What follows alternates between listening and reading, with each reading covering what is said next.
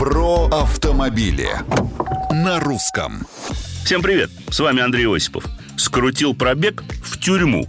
Именно этого хочет добиться Ассоциация автомобильных дилеров России, выступившая с предложением ввести жесткое наказание, вплоть до уголовного, для тех, кто изменяет показания одометра.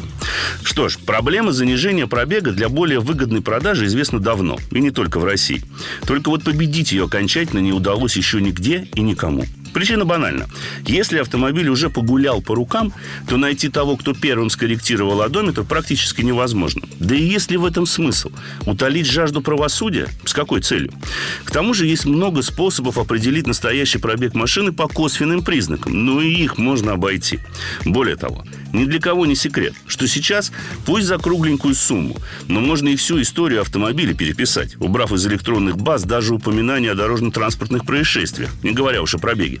Да и сами дилеры, авторы инициативы, будем откровенны, зачастую грешат продажей сомнительных машин. Поэтому все призывы наказывать строго за коррекцию пробега так и останутся сотрясением воздуха, что, если задуматься, не так уж и плохо. По той простой причине, что нормальный покупатель поддержанного автомобиля не только электронную историю смотреть будет, а еще и комплексную диагностику технического состояния перед покупкой проведет. Ведь именно состояние автомобиля, а не цифры на одометре, является главным критерием выбора. Во всяком случае, так должно быть. Не согласны? Пожалуйте в соцсети Русского радио. Это был Осипов. Про автомобили. На русском.